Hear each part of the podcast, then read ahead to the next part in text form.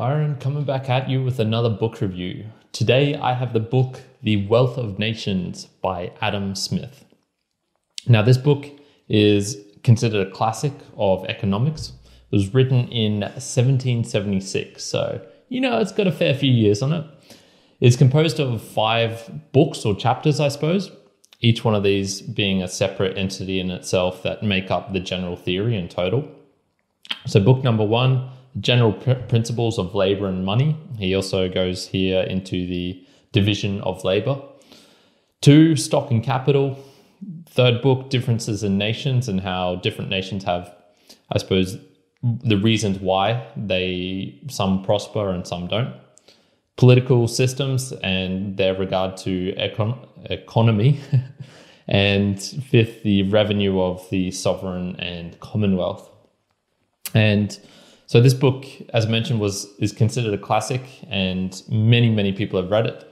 I unfortunately are not one of those because I was only able to get through about 10%, so 50, 60 pages of the book before I had to give it up. I just could not get through. I did try reading from the start, read about, I don't know, 40 pages, and then flipped through other pieces throughout the book and tried to see, like, okay, is it just the start that I'm struggling with or is it everywhere? No, it was, it was, it was really everywhere.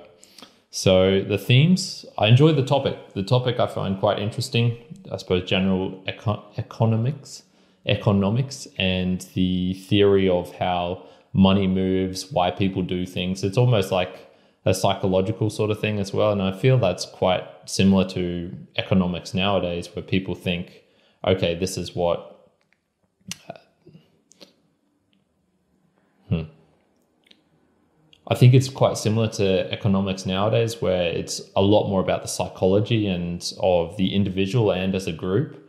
Whereas with his his work here, from what I could read, it seems to be more focused on the principles of supply and demand and how money moves in the market, why money was created, things like that. So it's actually been approved by Warren Buffett and Charlie Munger. If you don't know who those two people are, they are the founders of Berkshire Hathaway, one of the, I guess, richest companies in the world. And Warren Buffett himself has billions and billions of dollars. He recommends this book. So, obviously, if you want to understand more about how he created his wealth, he found this book quite helpful as well. So, observations and why I couldn't actually get through the book. The main principal reason I think that I couldn't get through it was the style of the writing. It has that very old English style, and I'm going to read a little passage here and uh, just to show what it's like and why I personally felt like I wasn't getting much. So this is from page 313 on stock lent at interest. The stock, the stock which is lent at interest is, no doubt, occasionally employed in both these ways, but in the former much more to much more frequently than in the latter. The man who borrows in order to spend will soon be ruined, and he who lends to him will generally have occasion to rem- repent of his folly. To borrow or to lend for such a purpose, therefore, is in all cases where gross usury, usury is out of the question, contrary to the interest of both parties. And though no doubt it happens sometimes that people do both the one and the other, yet from the regard that all men have for their own interest, we may be assured that it cannot happen so very frequently as we sometimes apt to imagine. That was two sentences there. So that's his style of writing. Lots of commas, no very short, simple sentences saying this is this, this is this. It's a real flowing sort of work and denseness of the text.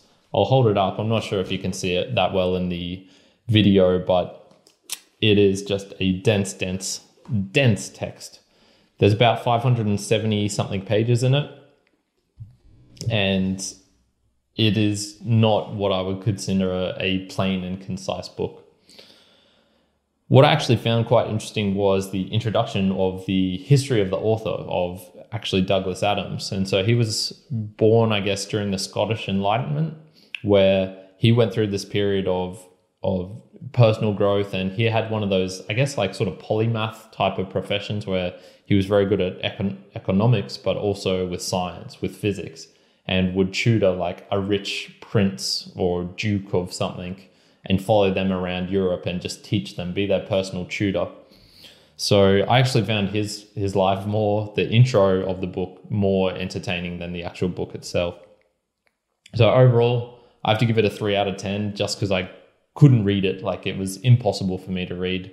I do like the topic, I do like the theme, and with that, I'm actually going to give a recommendation. I did a little bit of searching on YouTube and I found there was actually some videos that go through like a chapter by chapter, condensing this, what would take, I don't know how many hours, probably like 10, at least 10 hours worth of reading, uh, probably closer to 20 down into you know five minute segments where they will get like the highlights of of the book i'm assuming they've read it i can't don't know for sure gonna have to go with trust on that and while I won't get the richness that you normally would in a full book, I feel in this case, I'm obviously not getting anything out of this just because I can't read it.